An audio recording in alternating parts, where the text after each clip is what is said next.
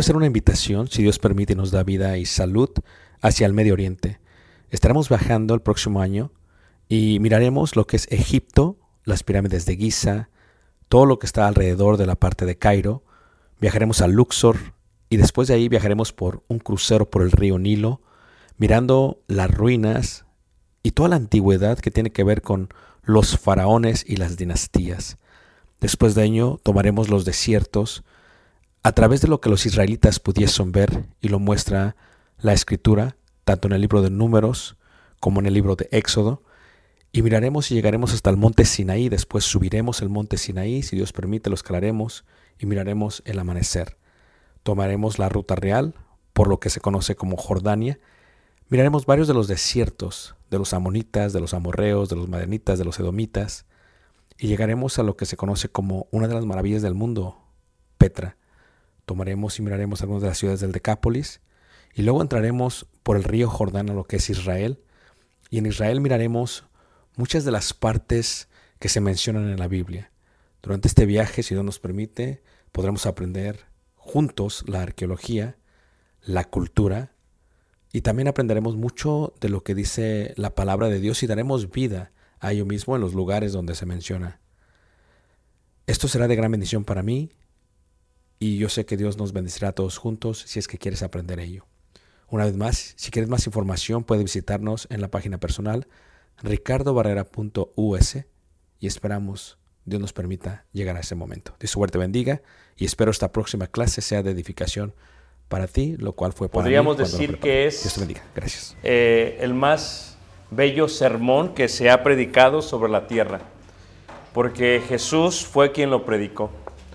Podemos decir también que a diferencia de su último sermón en la tierra, el cual fue una gran exhortación a los fariseos en Mateo 23, el sermón del monte demuestra cómo debe de ser el carácter de aquellos que nos llamamos seguidores de Jesús o discípulos de Jesús.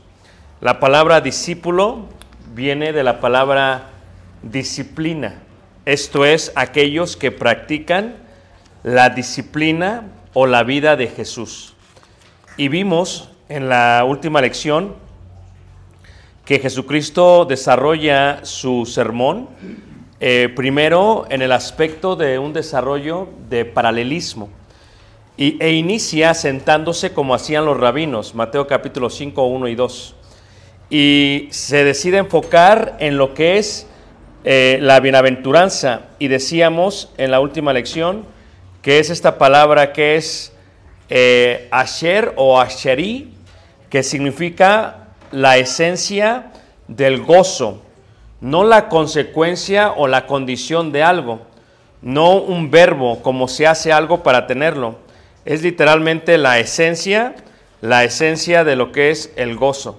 Entonces veíamos precisamente eso. Y la primera sección, que era las bienaventuranzas o Asheri, es un estado del seguidor de Jesús sin importar cuáles sean las consecuencias. Y el paralelismo que utiliza es un paralelismo escalonado.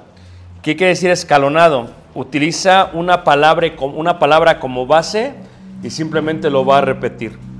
Dice, bienaventurados los pobres en espíritu, porque de ellos es el reino de los cielos. Esto ya lo veíamos ayer. Bienaventurados los que lloran, porque ellos recibirán consolación. Ya lo veíamos ayer. Bienaventurados los mansos, porque ellos recibirán la tierra por heredad. Ya lo veíamos ayer esto. Bienaventurados los que tienen hambre y sed de justicia, porque ellos serán saciados. Esto lo vamos a ver un poco el día de hoy cuando se habla del hambre, pero el escalón indica bienaventurados, bienaventurados, bienaventurados, bienaventurados. Es un estado de carácter, de esencia del carácter del seguidor de Jesús. Sabemos que si seguimos a Jesús, no elimina las adversidades, no cambia el estatus que tenemos, simplemente lo que cambia es la forma en que vemos las cosas. Ahora, vimos también eh, ayer el, el gran ejemplo que nos da en cuanto a la sal y en cuanto a lo que es la luz. Y vimos que se utiliza un paralelismo sintético, esto es, se coloca primero una ilustración, es muy similar a la parábola, y luego se da el significado de la misma. Se coloca primero la sal y luego se coloca la luz. Ahora, y veíamos también ayer la esencia de lo que es la transición del paralelismo, esto es, hay una parte esencial en que Jesucristo cambia y hace una transición de lo que ha hablado. Este es el estatus en el que tenemos que estar. Este es el testimonio que tenemos que tener si tenemos este estatus. Ahora, he aquí la transición de esto a aquello. Voy a enseñarles cómo lo van a llevar a cabo. Ya expliqué los que lloran, los que son pobres, los que son mansos, los que tienen hambre, pero ahora voy a explicar cómo se lleva a cabo. Y es la transición, es el cambio de la ley. Dice ahí en el versículo 17, no penséis que he venido a abrogar la ley o los profetas. Lo primero que queremos entender es cómo se separa el Antiguo Testamento en el judaísmo. El Antiguo Testamento en el judaísmo se separa en tres secciones. Número uno, la ley, que la pronuncian ellos como la Torah. Es la ordenanza, el mandamiento, el conjunto de mandamientos. La ley es lo que es la Torah. Los primeros cinco libros de qué? De la Biblia. Si lo quisiéramos ver de mejor manera, lo podríamos ver eh, así. La ley, ¿verdad? Esto es los diez mandamientos, en la parte de abajo, los diez mandamientos, ¿ok? Los primeros cuatro que tienen que ver con Dios, lo veíamos esto ayer, y los últimos cinco que tienen que ver con el prójimo, y el número cinco que tiene que ver con la transición. Las secciones sacrificial, judicial, moral y ceremonial, estos son los 613 mandamientos de la ley. Jesús dice, no penséis que he venido para abrogar la ley. Él no vino a romper la ley, vino a mostrar el espíritu de la ley, la esencia de la ley, lo que está hecho en el mundo espiritual de la ley. No he venido a abrogar la ley o a los profetas, porque ¿cómo se separa la ley? Esto es la ley de Moisés, número uno. El Antiguo Testamento se separa bajo la ley que acabo de enseñar. Número dos, se separa bajo los profetas. Y número tres, se separa bajo el libro de los salmos o los libros poéticos. En el judaísmo, si ponen un separador ahí, y vamos a Lucas capítulo 24, específicamente en el versículo versículo eh, 44, dice así la palabra de Dios. ¿Cómo se separa el Antiguo Testamento para el judaísmo? 24, 44. Y les dijo, estas son las palabras que os hablé estando aún con vosotros, que era necesario que se cumpliese todo lo que está escrito de mí en la ley de Moisés, número uno. Ley, número uno. Y también en qué? Los profetas, número dos. Y también qué? Los salmos, número tres. Esto es, cuando vemos a Jesucristo, cuando vemos ello, vemos el cumplimiento de Jesús en la ley y en los profetas. Aquí solamente doy una lista para que entendamos, ¿verdad? Todo lo que se habló de Jesucristo. Cristo, descendiente de Israel. Números 24, 17 al 19. Isaías 11, 1. Isaías 49, 7. Hebreos 7, 14. Cristo descendiente de los patriarcas. Entonces aquí se muestra en la ley y en los profetas el cumplimiento de Jesús. Todo lo que tiene que ver con Jesús. ¿Dónde nacería Jesús? En Belén. Miqueas 5:2, Mateo 2:1-6. Él no vino a abrogar la ley, vino a cumplirla. ¿Qué significa cumplir? Significa todo lo que decía la ley en cuanto al Mesías, yo lo estoy cumpliendo. Yo lo estoy viviendo. En mí lo pueden ver. Ese es el concepto de cumplir la ley. No la vino a quitar, la vino a cumplir. Pero el cumplimiento de la ley tiene que ver no solamente con la parte exterior, sino con la parte interior, la parte espiritual, el espíritu de la ley. Versículo 18. Porque de cierto os digo que hasta que pasen el cielo y la tierra, ni una jota ni una tilde pasarán de la ley. ¿Qué es la jota? La jota en lo que se conoce como el pensamiento hebreo vendría a ser realmente lo que es la letra más pequeña en el hebreo. Aquí podemos ver todo el cumplimiento de Jesús en la ley, mira, todo. Cómo se cumple el cumplimiento de la ley. Pero la, la J es realmente lo que se dice en hebreo, la yot. Es este, una de las letras más pequeñas que se escriben así, mira, así se escriben. Déjale cambio el este para que se entienda mucho mejor. Es así más o menos. Es así. Es la más pequeña. Entonces, toda la ley de Moisés tiene muchísimas letras. Jesús no vino a quebrantar la ley, vino a cumplirla. Pero como veíamos ayer, el ministerio de Jesús es la transición del Antiguo al Nuevo Testamento, porque por cerca de 1500 años, 1300 y algo años, ¿qué estaban haciendo los judíos? Los judíos estaban haciendo la ley. Ahora, esto es algo que tenemos que entender acerca del pueblo de Israel y esto es muy importante que tenemos que entender. Cuando pensamos en el pueblo de Israel, el pueblo de Israel no es no es una religión. Repito, el pueblo de Israel no es una religión. El pueblo de Isra- de Israel es una nación. Por lo tanto, el judaísmo, la ley de Moisés, no es el libro de una religión. La ley de Moisés es la constitución de una nación. ¿Me están siguiendo todos? México es una nación y la constitución mexicana son las leyes por las que nos regimos. Israel no se ve como una religión, se ven como una nación. La ley de Moisés no es un libro de una religión, es la constitución de ellos. Y la ley de Moisés y los profetas y los salmos, todos estos tres hablan acerca de cómo esta nación iba dirigida hacia un punto, a el punto de que vendría el rey de ellos, el ungido, el Mesías, el Mesiaca, que traducido es Cristo al latín, al, al griego, perdón, eh, y ese Mesiaca, ese Mesías, sería el quien dirigiría al pueblo de Israel, a la nación de Israel. Esto es un concepto que tenemos que entender. Los judíos no son, el judaísmo no es una religión. Así la ve la sociedad. Es una nación. Ahora, si Jesús vino y es el Mesías, Él vino a darle la esencia de ello. Para ser miembro de esta nación, por lo tanto, fíjate cómo dice ahí eh, Romanos capítulo 9, versículo, versículo 4.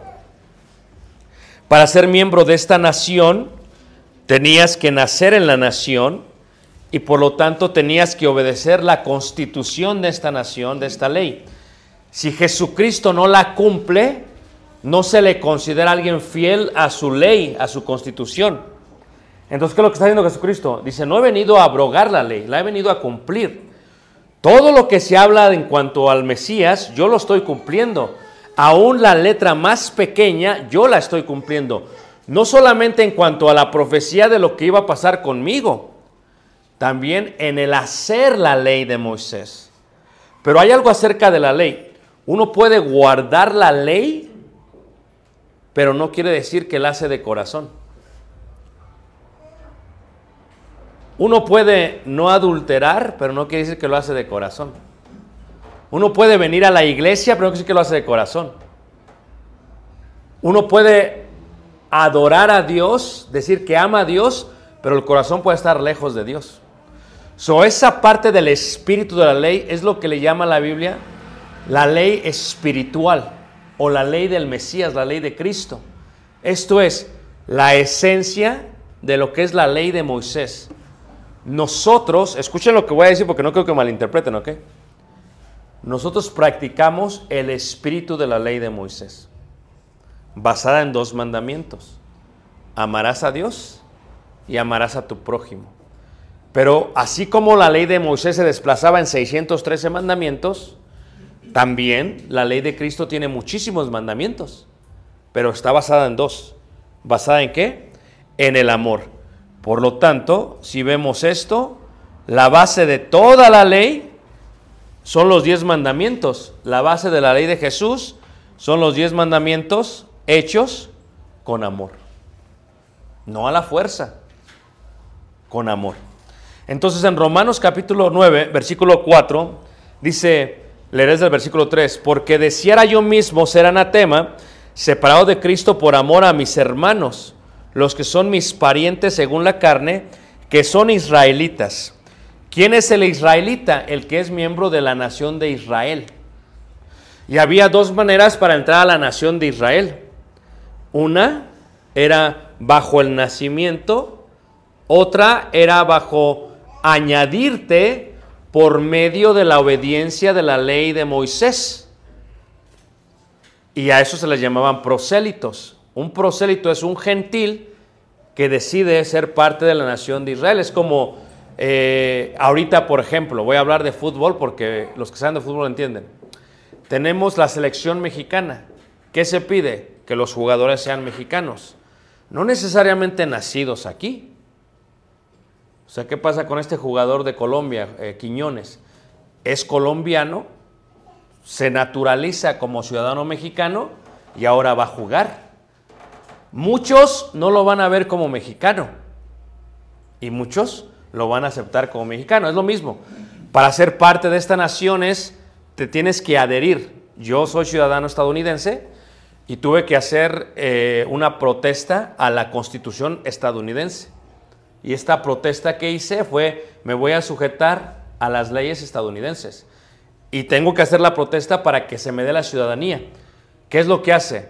El, el gentil que se quería hacer parte de esta nación, a través de seis pasos se hacía prosélito.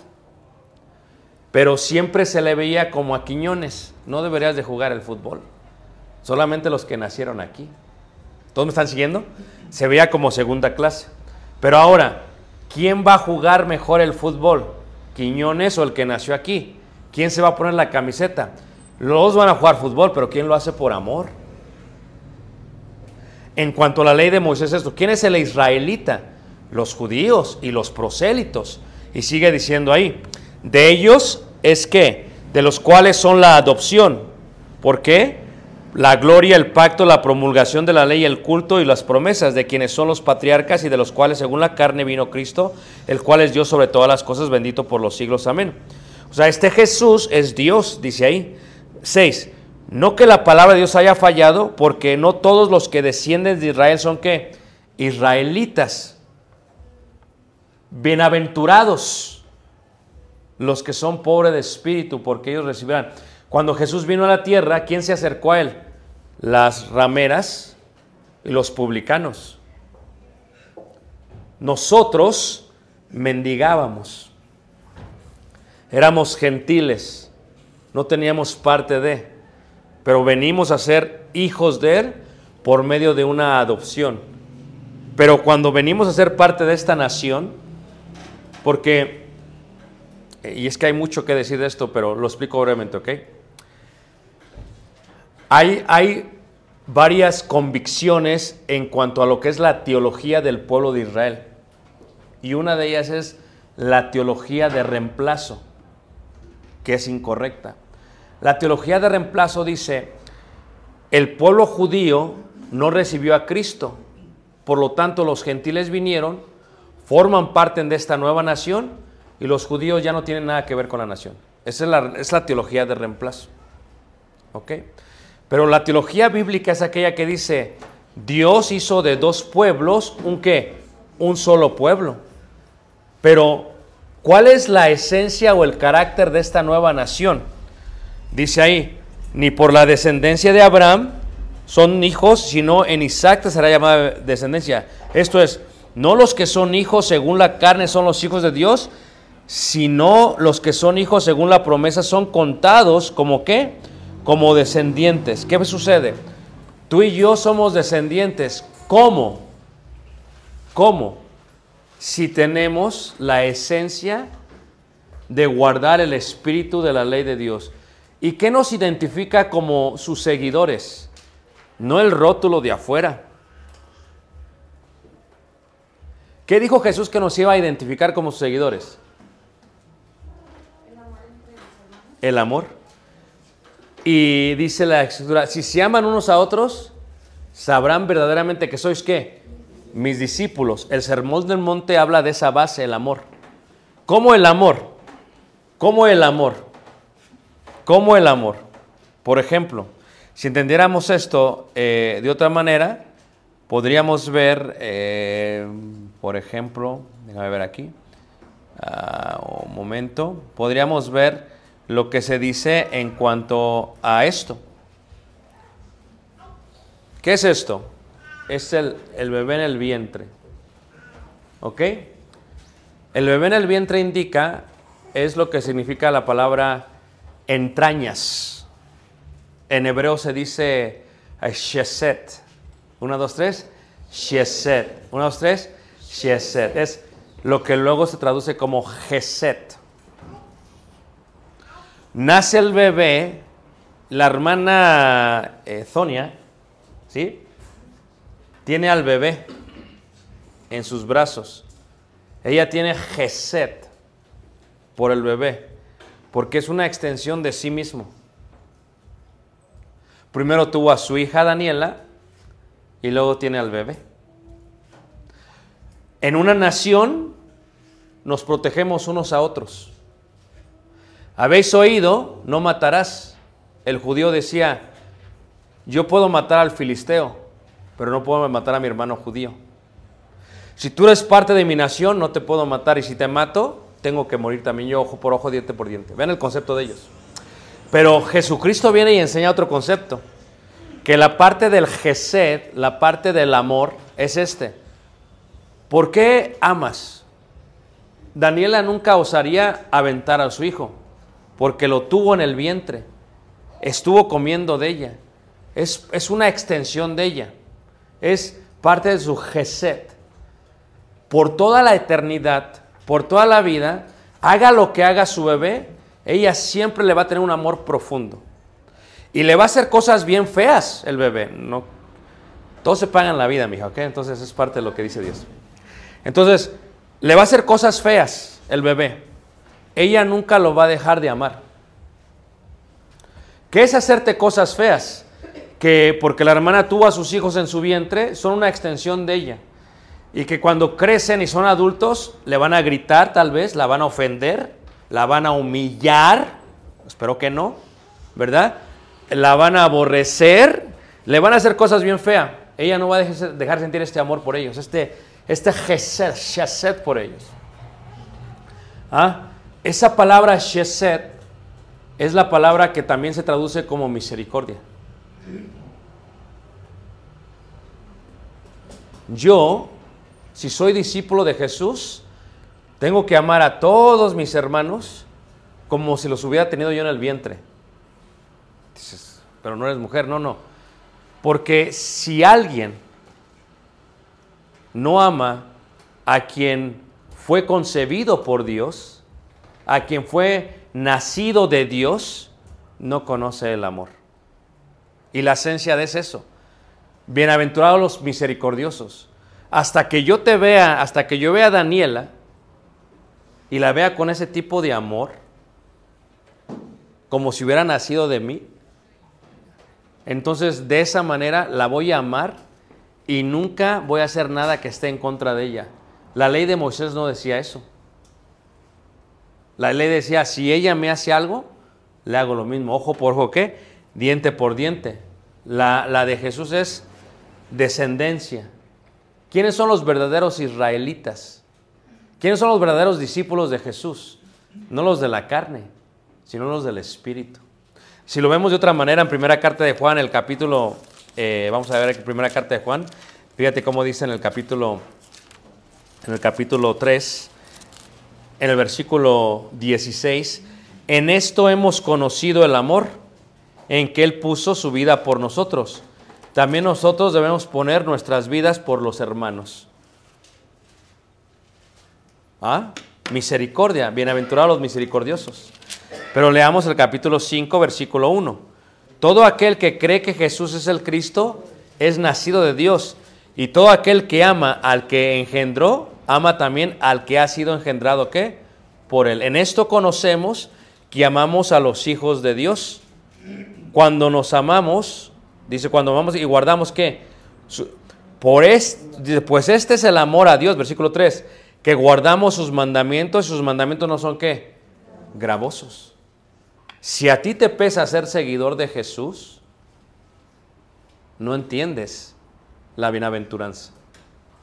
O sea, tal vez lo que hace alguien te hace algo merece la muerte. Tienes un, una, una, esencia de venganza, te quieres ir sobre ellos. Pero bienaventurados los misericordiosos. O sea, no importa lo que le haga Dante a, Daniela, él lo va a amar. Y te va a hacer cosas bien feas. O sea, no quiero profetizar, pues la verdad. Entonces, cuando te haga eso y sientas morir, vas a tener misericordia. Porque siempre te vas a acordar de esto. Dios en el Sermón del Monte dice, bienaventurados los que se ven unos a otros de esta manera. Bienaventurados los que tienen shesed, los que tienen misericordia, los que desde las entrañas ven a sus hermanos así. Este es el concepto que tiene Juan. Juan no le llamaba hermanos a los hermanos. ¿Cómo les llamaba? Hijitos. ¿Por qué? Porque el concepto era mucho más hermoso. Él no vino a abrogar la ley. Él vino a cumplir la ley. Él vino a amar a sus hermanos y a perdonar sin importar lo que el pueblo de Israel le hizo. Despreciado, sí, humillado totalmente, como que escondimos del rostro, sí. Yo vine a cumplir esa ley. Lo que dijo el profeta Isaías, yo lo vine a cumplir. Pero yo vine a cumplirla y quiero que ustedes sean como yo. Que cuando les hagan algo que merezca esa revancha, ese odio, ese aborrecimiento, actúen con una misericordia increíble. Porque si tú eres misericordioso, tú vas a recibir también misericordia. Pero si tú no eres misericordioso, ¿cuál será el testimonio? O sea, ¿qué tipo de sal eres? ¿O qué tipo de luz eres? O sea, ¿qué tipo de testimonio tienes? ¿No? Te has apagado en una forma increíble. Entonces, cuando dice Mateo capítulo 5, en el versículo 18, dice, aún lo más pequeño lo he de cumplir. Versículo, capítulo 5, versículo 19 dice, de manera que cualquiera que quebrantase uno de estos mandamientos muy pequeños, la pregunta es, ¿cuáles mandamientos? El Nuevo Testamento es la ley de Moisés, pero en esencia, en el Espíritu. Lo dice mejor eh, eh, el Espíritu Santo.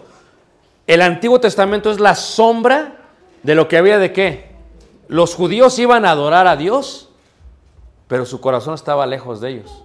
Los verdaderos seguidores o los verdaderos israelitas son aquellos que venimos a adorar a Dios, pero los mandamientos no son gravosos. No nos pesan. No es como que, ah, tengo que ofrendarle a Dios, no puede ser. Ah, tengo que ir a la iglesia. No, no es gravoso, porque yo encuentro mi fuerza en el gozo de Dios. Yo vengo no porque me van a ver, no por hipocresía, sino por esencia. Porque donde quiera que tú estés, estaré yo ahí, como decía el himno, con mi pastor no hay escasez. Donde quiera que él vaya, yo voy a estar. Entonces, la ley dice eso, dice ahí en el versículo 19, eh, cuando habla de los más pequeños, dice, eh, de manera que cualquiera que quebrante uno de estos mandamientos muy pequeños, y así enseña a los hombres muy pequeños, será llamado en el reino de los cielos. Mas cualquiera que los haga, ayer hablamos del conocimiento, de la sabiduría y de la inteligencia espiritual. Conocimiento es conocer, sabiduría es la aplicación de la ley. ¿Cuántas veces perdonaré a mi hermano, hermanos? 70 veces 7. Tenemos el conocimiento. Pero, ¿qué pasa cuando lo tenemos que aplicar? Para Daniela no se le hace difícil aplicarlo con Dante. Pero ¿qué con su esposo? ¿Pero qué con su hermano? ¿Qué con su padre? No, o sea, es que ella tiene que tener GC, tiene que empezar a transformar su mente y ver las cosas. La inteligencia espiritual es que cada uno de ustedes, hermanos, fue hecho a imagen y semejanza de Dios. Yo te voy a amar a ti, sin importar lo que tú hagas conmigo. ¿Qué pasa si tú me das una bofetada? Yo te voy a amar a ti. Porque si solamente te amo a ti cuando me saludas, ¿qué hago yo diferente que los demás? Pero ¿qué pasará si yo te amara a ti? ¿Tú me bofeteas? Te voy a poner la otra mejilla. Eso es divino, hermanos. Eh, en León que dice, no te dejes. ¿A poco no? Dale. Pero eso es diabólico. Eso es la ley de Moisés. Los llevó Jesús. Este te doy el conocimiento, pero si guardas uno de esos más mandamientos que te voy a enseñar ahorita, versículo 20, porque os digo que si vuestra justicia no fuera mayor que la de los escribas y fariseos, no entraréis en el reino de los cielos. ¿Qué es justicia? La palabra justicia viene del hebreo misfat. ¿Qué es justicia? Misfat.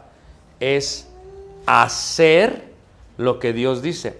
Cuando ves el, el, el, alfabeto hebreo, tienes 22 palabras. La Yolda y la tilde habló él. Pero, ¿cuál es la letra del medio? Es lo que se le llama la letra Emet. Em. Y la letra Emet es lo que significa verdad. Es la verdad. Emet es verdad. Ahora, ¿qué nos está enseñando Jesús aquí? La ética cristiana, la verdad cristiana. O sea, tú quieres hacer justicia, Emet, quieres hacer la verdad. Tienes, tú dices que eres discípulo de Jesús. A ver, ¿quién es discípulo de Jesús, hermanos? Todos decimos. ¿Encontramos nuestro gozo en ello? ¿Cómo hacemos esa justicia? Porque os digo que si vuestra justicia no fuere mayor, ¿por qué es mayor? Porque nosotros estamos haciendo, ¿qué? Estamos haciendo el espíritu de la ley. Es lo que estamos guardando, el espíritu de la ley.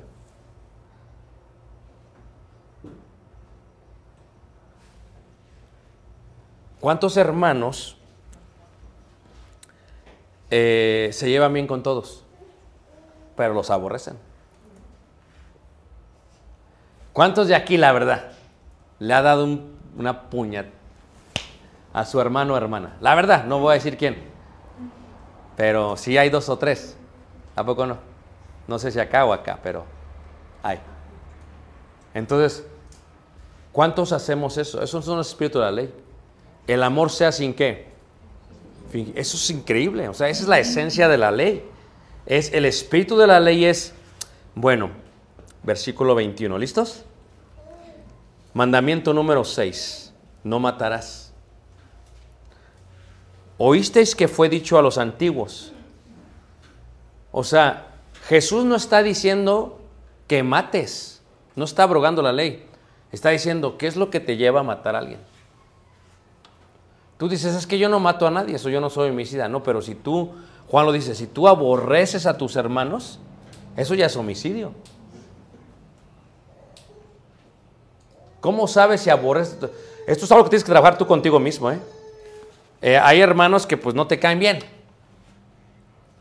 A ver, vamos a hacer, vamos a confesarnos. A ver, levante la mano a quien de vez en cuando no le cae bien un hermano. La verdad. La verdad, no apunte, no digan nada más levante la mano. Ahí está. ¿Te, te cae? ¿O no es cierto? ¿Te cae mal? Esto es algo humano. Pero, ¿qué pasa si te cae mal y reaccionas a ese aborrecimiento? Fíjate cómo dice, ¿oíste esto que fue dicho? No matarás y cualquiera que matare será culpable del juicio. O sea, la ley de Moisés habla del exterior, de la acción. ¿Ok? Síganme todos, ¿ok? Hay cuatro etapas. Hay cuatro etapas. Número uno, la emoción. Número dos, el sentimiento. Número tres, la intención o el designio, también se puede llamar. Número cuatro, la manifestación. A ver. Número uno, la emoción. Número dos, sentimiento. Número tres, o designio. Número cuatro, manifestación. Aquí la ley de Moisés solamente habla de la manifestación. Solamente habla de la manifestación. Número cuatro. ¿Oíste? No matarás. No matarás. Y lo explica Juan. ¿Qué fue lo que llevó a matar a Caín? A, Be- a Caín a Abel. ¿Qué fue lo que le llevó a matarlo? Que lo aborrecía. Ese es el espíritu de la ley. Si tú arrancas esa raíz, todo va a estar bien. Pero es difícil, porque tú dices, no, yo no voy a matar al hermano, ya con eso la libré. No, no, si no estás en el Antiguo Testamento. En el Nuevo Testamento es, no solamente no lo tienes que matar, tienes que gestionar bien estos tres pasos para no matarlo. Está difícil. Hay muchas emociones, ¿ok? La emoción que se toca aquí es la ira, el enojo. Levanta la mano quien se enoja. Esa emoción no la puedes negar. Esa emoción no la puedes negar. Lo vas a sentir, la vas a sentir. Lo que tienes que hacer es reconocerla. Cuando te enojas, te llenas de ira, te enojas, te air, airaos, pero no qué. O sea, airaos es tú vas a sentirlo. Primer paso. Segundo paso es, ahora le voy a dar pensamiento a esa emoción. Pensamiento más emoción es igual a sentimiento. Lo repito. Pensamiento más emoción igual a qué? Tú no puedes ignorar que la emoción del enojo la vamos a tener. Pero lo que hacemos para gestionarla sí es clave. O sea, yo me enojo. Airaos, pero no qué. No pequéis. Ese es el inicio. Ahora, cuando yo me enojo, piensa en cuando te enojas con alguien, tal vez, con, con Eric, un ejemplo, tal vez eh, acá con tu mamá, piensa, te enojas con alguien. Como que se te viene a la mente pensamientos que hacer. Te enojas con tu esposo y se te viene a la mente, quiero decir esto o no, quiero azotar la puerta o no. Tienes la licuadora, dices, aunque sea de vidrio, te la quiero aventar. Ese tipo de pensamientos son, son diabólicos. ¿Qué pasa? Sientes el enojo, ahora a ese enojo le vas a añadir un pensamiento. Y el pensamiento puede ser, ¿sabes qué? Eh, te aborrezco, me caes mal, eres terco, siempre es indeciso, lo que sea. Y eso es un sentimiento. La emoción y el sentimiento no es lo mismo. El sentimiento es lo que ya tu pensamiento añadió. Por eso, dice la escritura, hay una, hay esta sabiduría es animal, terrenal y diabólica. Porque ¿qué hacen los animales? El animal ve y ¡uh! empieza a ladrar. No es como que el, perro te ve y dice, déjame pensar, déjame gestionar esto que siento. No, el perro te ve, moto, carro, bici, vámonos sobre ti. ¿A poco no? Y te muerde. Vas otro perro y es animal. Nosotros no somos animales. Somos gente racional. Entonces, si yo tengo esta emoción, ahora voy a, voy a añadir pensamientos. ¿Cuál es el pensamiento que tienes que añadir? Divino. Porque la sabiduría que desciende de lo alto es primeramente qué? Pura, amable. Entonces tú te enojas y te quiere decir sobre tu cónyuge. ok. Si tú no gestionas bien esta emoción y te enojas y te luego viene la intención o designio. ¿Qué es designio? El plan. Andas caminando como león enjaulado en toda tu casa. Ahorita que salgas del cuarto vas a ver cómo te va a ir. Y estás pensando y pensando y pensando y pensando. Esto los términos legales le llaman premeditado. ¿Fue un asesino, un homicidio qué? Premeditado. Y trae más carga. Ahora, Jesús dice, pero yo os digo que cualquiera que se enoje, el enojo es pues el espíritu de la ley. La ley dice no matarás. Y el judío dice, no es que no lo maté. Lo aborrezco, no lo puedo ver, pero no lo maté. Dice Jesús, no. Es que la nueva ley que te estoy dando no solamente es que no lo mates, que tampoco sientas ese aborrecimiento. Porque cualquiera que diga que ama a Dios y aborrece a su hermano está en tinieblas. Mis discípulos no pueden hacer eso. ¿Y cuántos discípulos hay así, hermanos, diabólicos en la iglesia? Es gente, le llamo yo los chapulines. ¿A poco no? En una iglesia se pelean con todos, se van a otra iglesia. Y se van a otra iglesia. Señor, ilumínalos. O elimínalos, pero haz algo. Y luego acaban de orar, abren los ojos y están solos. Gracias, Señor. ¿Los eliminaste a ellos? ¿O me eliminaste a mí? ¿Era yo el problema o eran ellos? No puedes tú decir que eres discípulo de Jesús y estar aborreciendo a este y a este y a este y a este y a este y a este. No, ese tipo de personas no. Eh, bienaventurados los pacificadores. O sea, ella Amadante en su Geset, nació de ella, de su, de su entraña. No le va a agarrar coraje, hermanos. Se enoja, pero al rato lo va a querer. Eso es lo que Dios quiere que sintamos por Es la esencia de la ley. Dice, pero cualquiera que se enoje contra su hermano será culpable de juicio. Espérame, ¿cómo? No, no, la ley de Moisés dice que para ser culpable de juicio lo tengo que matar. Eso dijo, dijeron antes. Pero yo te voy a decir lo que digo yo. Es la nueva ley, la ley de Cristo. Dice ahí en el versículo, en el versículo este, 22, dice, y cualquiera que diga necio a su hermano será culpable ante el concilio, y cualquiera que le diga fatuo quedará expuesto al infierno de fuego. Oye, espérame, o sea que aunque yo no lo mate, porque cuando uno se enoja, siempre hemos dicho esto, que dijo esto Aristóteles, el, el- el- el filósofo, dijo, el que se enoja en el debate ya perdió. Es la muestra de que ya perdió, ya no tiene más argumentos. Entonces, imagínate en la iglesia, todos los discípulos de Jesús, bienaventurados, ¿quiénes, hermano? Los mansos. Nunca debería de sentirse un ambiente tóxico, eh, tenso, que se empiezan a pelear. No, Eh, aquí hay una pelea, no, no, vamos a platicarlo de esto, porque somos hijos de Dios, amén, amén, hermanos. Pero si a alguien se le viene el coraje y se va, hay veces lo que dice, lo dice porque ya aborrece al hermano. Está buscando una ocasión para darle al hermano, le trae ganas al hermano, hermanos. Eso ya no es un sentimiento, es un resentimiento.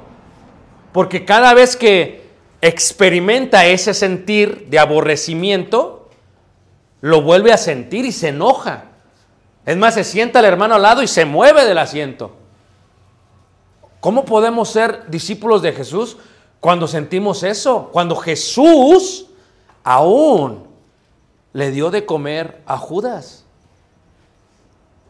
¿No sabía lo que le iba a hacer Judas, hermanos? Pero Judas no cambia la esencia de su amor. O sea, yo te voy a amar a ti, aunque me trates mal. Eso es divino. Eso hace Jesús, nos enseña Jesús.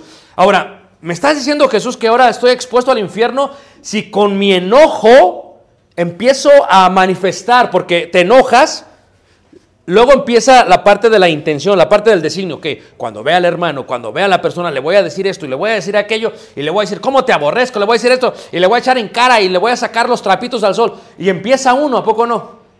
Ya vienes bien preparado, bien filoso al servicio. Nomás estoy esperando que salga. Y ahorita lo agarro al hermano. ¿A poco no? Me acuerdo cuando estaba yo en Ciudad de México. Y entonces, este, pues entre los barrios siempre había peleas, ¿no? Y entonces cuando hacíamos un designio, que traíamos canas contra... A mí me agarraron una vez, iba caminando, pues era yo un niño, mano, chiquito, flaquito. Chiquito, ¿eh? Y fui caminando por la calle, manos. Y de pronto, con una piedra así, manos, el muchacho me agarró y ¡pum! Me tumbó, manos. Y entre todos ahí me dieron, manos. O sea, eso fue designado, manos. ¿Fue un designio? ¿O no? Entonces, ¿qué pasa? Tú planificas, cuando pase esto voy a hacer esto. Y cuando tú ya hablas, porque lo que contamina al hombre, hermanos, no es lo que entra, lo que sale. ¿Somos seguidores de Jesús? Les pregunto. Entonces tenemos que, cuando nos enojamos, no le puse la mano, tú eres un ignorante, un fato, tú no sabes nada. No. Si alguno cree saber, muéstrelo por sus obras, por su conducta. Porque a veces una persona que no tiene mucho conocimiento te muestra más por su conducta que uno que tiene mucho conocimiento. Porque el conocimiento envanece, pero el amor ¿qué? Edifica. Y entonces dice aquí la palabra de Dios, versículo 23. Por tanto, si traes tu ofrenda al altar, fíjate en la ley, el espíritu de la ley. ¿Cómo iban los judíos? Iban a, Iban los, fariseos y daban la ofrenda y todo lo demás y andaban mal con todos los vecinos. A los vecinos le decían fatuos, ignorantes, no saben nada. Pues, ¿Qué tipo de ley es esa? Y guardaban la ley. Dice, no, cuando tú vengas y ahí si te acuerdas que tu hermano tiene algo contra ti. Ahora, fíjate qué interesante. Aquí no dice si tú tienes algo contra tu hermano. Es si tú te acuerdas que tu hermano tiene algo contra ti. Porque a veces somos bien orgullosos. No, que él venga y que él venga y me pida perdón. Y si no me pide enfrente de toda la iglesia, si no, no lo perdono. No. No, ese no es el espíritu del discípulo de Jesús. El espíritu de los discípulos es que, perdónalos. ¿Por qué no quedamos? Si yo me acuerdo cuando vengo a adorar a Dios que alguien tiene algo contra mí, ¿cómo sé que tiene algo contra mí, hermanos? Por la manera en que me saluda. O sea, cómo me esquiva. O sea, somos muy, somos muy listos para todo. Si yo sé, dejo ahí, deja ahí tu ofrenda delante del altar y anda a primero con tu hermano. Y entonces ven y presenta, o sea, voy, hermano, a ver, yo veo esto, vamos a platicar. Te ofendí, perdóname. Muchos llegan, vengo para que me pidas perdón. No, eso no es el espíritu del... ¿A poco no? Vengo, ay, mira, te, estoy ayudando. Hasta vine yo. ¿Qué más quieres? No. El discípulo de Jesús dice, no, el espíritu de la ley es que no se trata de que aparentemos que estamos bien. Se trata de que estemos bien. No es el amor ese sin fin. Se trata que te ame bien. Quiero verte como si estuvieras en mis entrañas. Yo le decía al hermano, esto es interesante, ¿ok? Cuando un predicador, hermanos, no trabaja dentro de la obra y viene otro predicador, destruye la obra. Porque no, mira, no, no, los estuvo, no los tuvo en el vientre. ¿Qué? Si me preguntas a mí, ¿te quieres decir de alguien? Pues sí, yo ya te debería estar viviendo en Hawái. Ya habíamos abierto obra en Hawái. Amén, hermanos. Bueno, así no me dicen allá, pero bueno, amén. Entonces, ¿qué pasa? Pero cuando uno tiene hijos, ve por el bien de ellos, porque le costó. Ahí andabas tú con tu panza, digo panza en buena onda, nueve meses. Luego, los dolores de parto. ¿Y qué dijo Pablo? Ay, dice, vuelvo a sufrir dolores de parto por ustedes. ¿Por qué los amo? Gesed. Entonces, ¿qué es lo que pasa? Cuando a alguien le duele la iglesia, los ama más entrañablemente. Pero viene otro que no le costó nada y que vete de aquí, lárgate, y tú también, pecadores. No. El que tiene Gesed habla. Jesús habló con misericordia, predicó a muchos y les dijo su sermón, y dice ahí la palabra dice, ponte de acuerdo con tu adversario, pronto, entre tanto dice, que estás con él en el camino, no sea que el adversario te entregue al juez y el juez al alguacil y seas echado en la cárcel. De cierto te digo que no saldrás de ahí hasta que pagues el último qué? Cuadrante. A ver, hermanos, ¿quién tiene temor de Dios? ¿Quién es discípulo de Jesús? Yo no tengo que matar a alguien para ser hallado culpable, culpado de juicio. Solamente con que tenga una intención o con un sentimiento es suficiente. La ley decía, no tienes que hacerlo. Jesús dice, no. Porque el espíritu de la ley, si tú ya te enojaste y dices, hermano, pero ¿cómo le hago, hermano? Porque, híjole, si tú conoces a este hermano, le traigo ganas. A veces me dan ganas de decir, se me olvida lo cristiano y vámonos, o sea, para afuera. ¿O no? La verdad, como decían en Ciudad de México, nos vemos a la salida del servicio. Ahí nos vemos. Nos van a hacer hasta ruedita los hermanos, ¿verdad? Canta aleluya, órale, pum. Entonces, este concepto, hermanos, es ¿cómo le puedo hacer? No sea que tenga una raíz de amargura que contamine a qué? A muchos. ¿Cómo le hago? Perdonar. ¿Qué hace el misericordioso? Perdona. Encuentro gozo en perdonar. Oye, a este hermano le hacen y le hacen y le hacen. Le han cargado al hermano. El hermano lo defraudó. Le... Siempre hay esos hermanos que defraudan. Siempre sale uno siempre. Hermano, préstame dinero. Ay, ay. Y cuando yo era pequeño, que salía al recreo, una vez se me ocurrió, dije, quiero juntar buen billete. Y entonces dije, si le pido a uno de mis amigos, a cada uno, tanto dinero, son un montón. Junto un montón. Y un día junté un montón, hermano, de dinero. ¿Ah? Y hay hermanos que así defraudan a uno, a dos, a tres. Pero dirías tú, tienen vergüenza y no le van a volver a pedir. Pero hay unos hermanos que, que van otra vez. ¿A poco no? Hermano, y le cuentan la misma historia. O sea, el hermano piensas tú que se le olvidó, pero te ve cara de qué? De mariposa. ¿Por qué? Porque es lo que trae el billete de la mariposa monarca. O te ve cara de qué? De ballena. O de jaguar. Ay, esos de jaguar son mucho dinero, ¿va? Mil pesos creo. Entonces, te ve ya con cara de jaguar. Wakanda Forever, dicen ahí. Entonces, ¿qué pasa? Te ve y dices, no te voy a dar nada, hazte para allá. Pero ¿qué te dice Jesús? Dale. Wow. No, no, no, es que esto está increíble, hermano. Es la esencia de la ley. Si tu enemigo viene, dale. No, Jesús, no, no. Así yo no estoy de acuerdo contigo. Si viene, le cobro. No, dale. Es más, si te quita algo, dale la capa. Es más, a veces defraudan no en forma física, sino en forma de jornada de labor. Ah, hermano, usted es muy buen carpintero. Hágame unos mueblecitos, mi hermano. Ah, estoy hablando con los del DF, ¿va? Deja que hablo con los del León aquí muy cantadito. Este, entonces, ¿qué pasa? Hágame unos muebles y después, y él se los hace. Ah, pues ahora hágame la sala y ahora el comedor. ¿Y qué dice? Te pide que les hagas la sala. Camina otra milla. Wow, manos. ¿Por qué? Porque el discípulo de Jesús encuentra gozo en eso. ¿En que lo abuse? No, o sea, tú me pediste, yo lo voy a hacer. Soy discípulo de Jesús. Yo te voy a amar de esa manera. Porque si solamente te amo porque me pagas, eso hacen también los, los eh, Gejim, dice el hebreo, los de afuera, los gentiles. Pero yo no, yo soy discípulo de Jesús. ¿Qué le dijeron a Jesús? Jesús vino, fíjate, siendo, eh, viendo una inteligencia espiritual perfecta. Viene a los cinco mil y vienen. ¿Y qué quieren? Nada más quieren comer. Quieren que los, no, puro favor quieren. ¿Y Jesús o qué? Y dice, sabiendo que se iban a regresar, hermanos. Los sanó, les dio de comer, les predicó y se fueron. Porque Jesús no puede negarse a sí mismo. Llega el hermano. Hermano, no seas malito, hazme un buró también, hermano, ándale.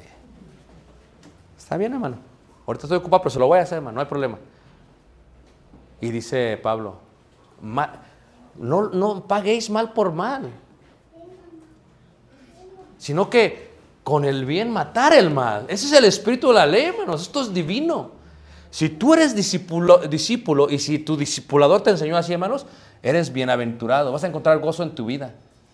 Va a decir el hermano, no, si le hubieran pagado tendría ese- pero eso no importa, porque para mí no es el pago.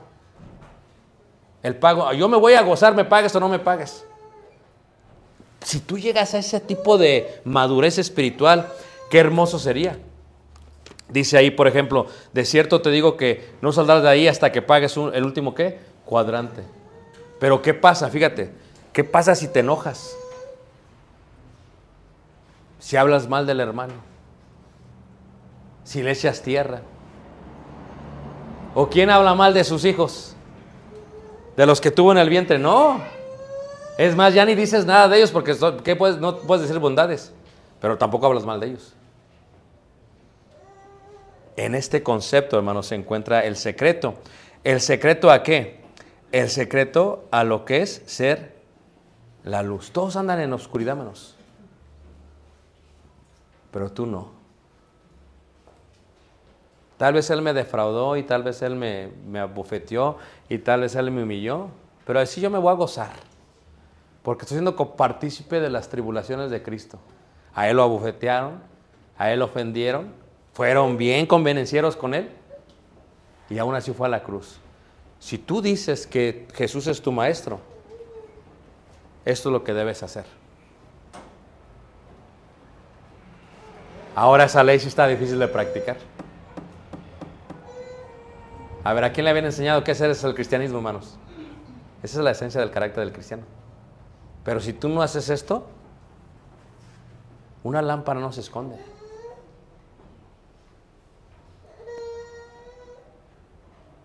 Una lámpara siempre está para que todos, ¿qué? La vean. Y, va a llegar que uno diga, ¿sabes qué? Que se cansen de aprovecharse del hermano. ¿Sabes que ya me aproveché mucho del hermano? Ya le voy a ayudar. Y cuando cambia, hermanos, dice, wow, el hermano sí que es un servidor de Cristo. A ver, hermanos, ¿qué nos vamos a llevar de aquí? ¿Qué nos vamos a llevar, hermanos? Lo único que nos llevamos son las obras. Tú me hiciste mal. Tú me pisoteaste. ¿No crees que no me dan ganas de regresártelo? Pues si somos del alma bonita, ¿no crees que no tengo ganas? Pero no. Porque yo soy hijo de Dios, soy sus discípulos. Y yo me gozo en lo que hiciste. O sea, porque ¿qué fue lo que hiciste? Dice ahí en el versículo 5.11, dice, bienaventurados los, dice, sois cuando por mi causa os vituperian y os persiguen y digan toda clase de mal. Dice, gozaos y alegraos porque vuestro galardón es grande en los cielos, porque así persiguieron a los profetas que fueron antes de qué? De vosotros. O sea, esa parte de, tú me haces esto, yo te hago esto, lo voy a hacer. Fíjate cómo lo dice ahí en el versículo 43. Oíste que fue dicho, amarás a tu prójimo y aborrecerás a tu enemigo, pero yo os digo, amad a vuestros enemigos, bendecid a los que os maldicen, haced bien a los que os aborrecen y orad por los que os ultrajan y os qué? Y os persiguen, para que seáis hijos de vuestro Padre que está en los cielos, que hace salir su sol sobre malos y buenos, y que hace llover sobre justos e injustos, porque si, ya, si amáis a los que os aman, ¿qué recompensa tendréis? Hermanos, yo quiero que después de estas clases entendamos algo. Podemos cambiar nuestro carácter cristiano. Ese es el reto, hermanos. Que lo cambiemos. Que, amemos a los que no merecen ser amados. Que, que si nos dicen más, te camino otra milla. Porque Jesús les caminó más de una milla, hermanos. Y, nunca tuvo coraje contra la gente, hermanos. Nunca se enojó. Nunca tuvo coraje que, bueno, perdónalos. Imagínate tú que Dios te vea en el aposento, en tu cuarto sentado. Y esos hermanos que tanto te han ofendido, que diga, Señor, esta noche te pido por ellos. Esta noche te pido por ellos. No te pido que les pagues conforme a sus obras.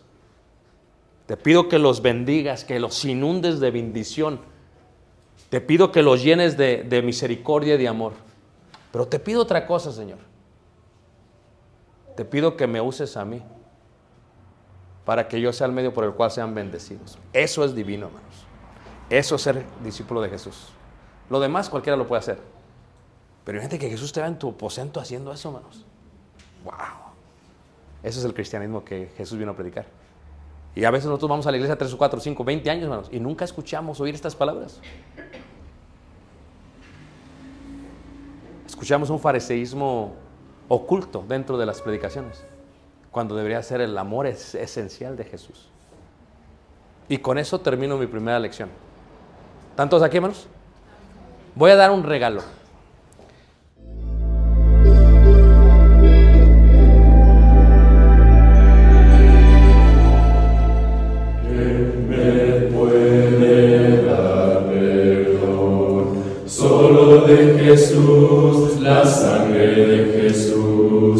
Y un nuevo corazón. Solo de Jesús, la sangre de Jesús.